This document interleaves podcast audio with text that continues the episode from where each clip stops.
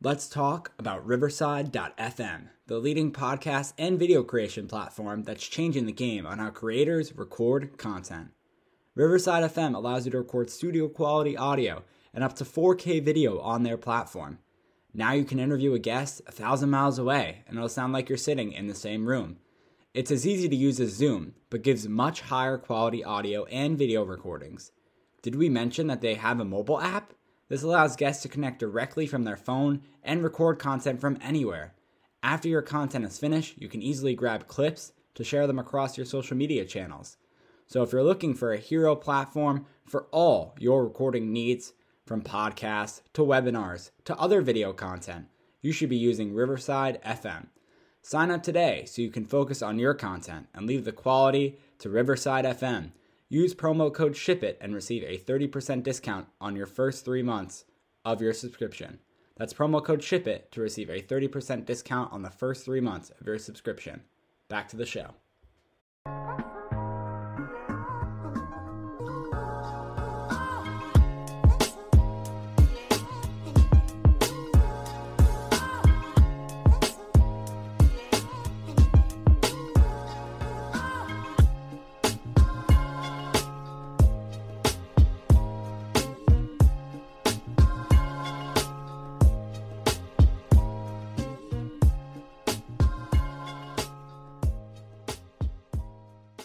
Welcome to episode 95 of the Giant Take podcast. I'm Josh and I'm joined by my co host Alex. We are here to recap the rookie mini camp slash tryouts for two players that have been signed by the New York Giants. We'll get into that in a little bit.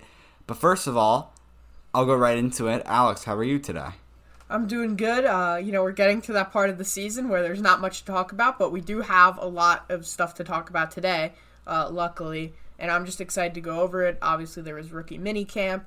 Uh, OTAs are now starting, or at least the phase one of the OTAs, because um, they really start May 24th. So that'll be next week, I guess, for our next week's episode. Uh, we'll talk more about what happened um, for that. But yeah, there's a lot to talk about today. I'm excited to get into it. Josh, how are you doing today? I'm um, on this fine on on this fine. I'm not finished yet, Josh. On this fine Tuesday morning. Okay, good. Um, yeah, I'm good. Okay, I'm, I'm doing well. I'm doing well. I'm excited to record this episode, coming out on a Tuesday, like Alex said, on a on a Tuesday, uh, not on our Thursday episode. It's a you know voted by most people. I saw that it's the worst day of the week, and listen, there's some people that think Tuesday is the worst day of the week. I tend to not agree with those people. I would say you really dread that Monday morning, and I dread a Monday morning more than I dread a Tuesday because I think that Tuesday. I understand why people would vote it the worst because it's like that carry on day, like the it's like the carry over to Wednesday day. Like Tuesday's the most blah day. I feel like like boring. Like there's nothing happening on a Tuesday. You're not, you know.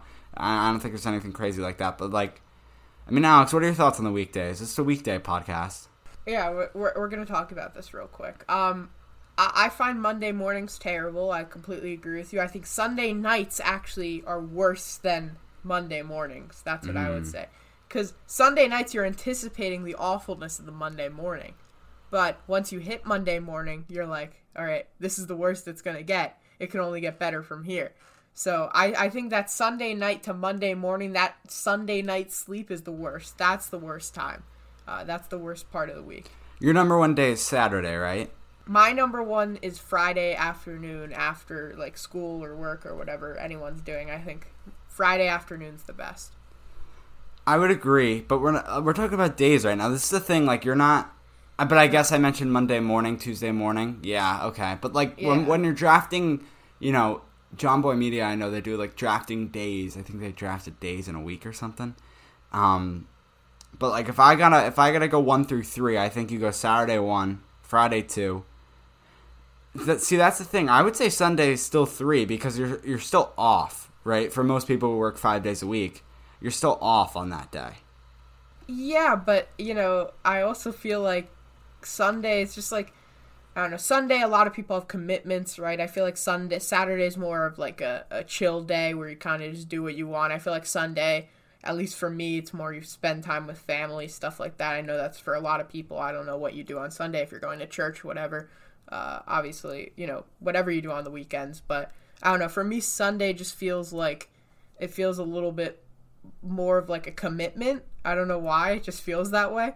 Um, so I would go Saturday, then Friday, then Thursday. I enjoy some Thursdays. Thursdays are a nice day.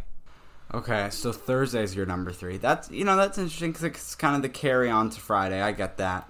Um, kind Yeah. of going from here now to another thing that's completely off topic, since I just remembered. We talked about on last episode that from your personal Twitter at 8orion23, go follow Alex.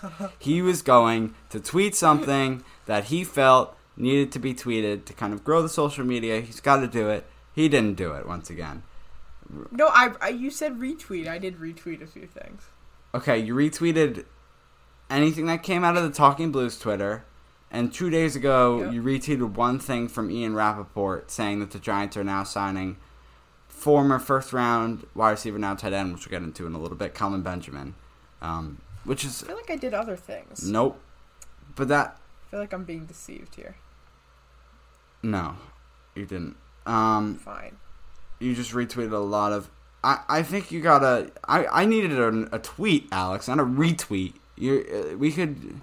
All right, but anyway, let, let's get into rookie mini camps. Uh, we had the numbers come out first, obviously before that Friday, uh, coming out on Thursday. We have Kadarius Toney, wide receiver, Giants first round pick, getting 89, which I thought was a Steve Smith Jr.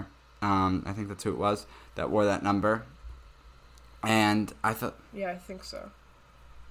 Yeah, I think so. I'm not sure. Let me. I'm gonna look that up No. for a second. You keep going through the numbers. No, no. You got it I already. no, because I know that because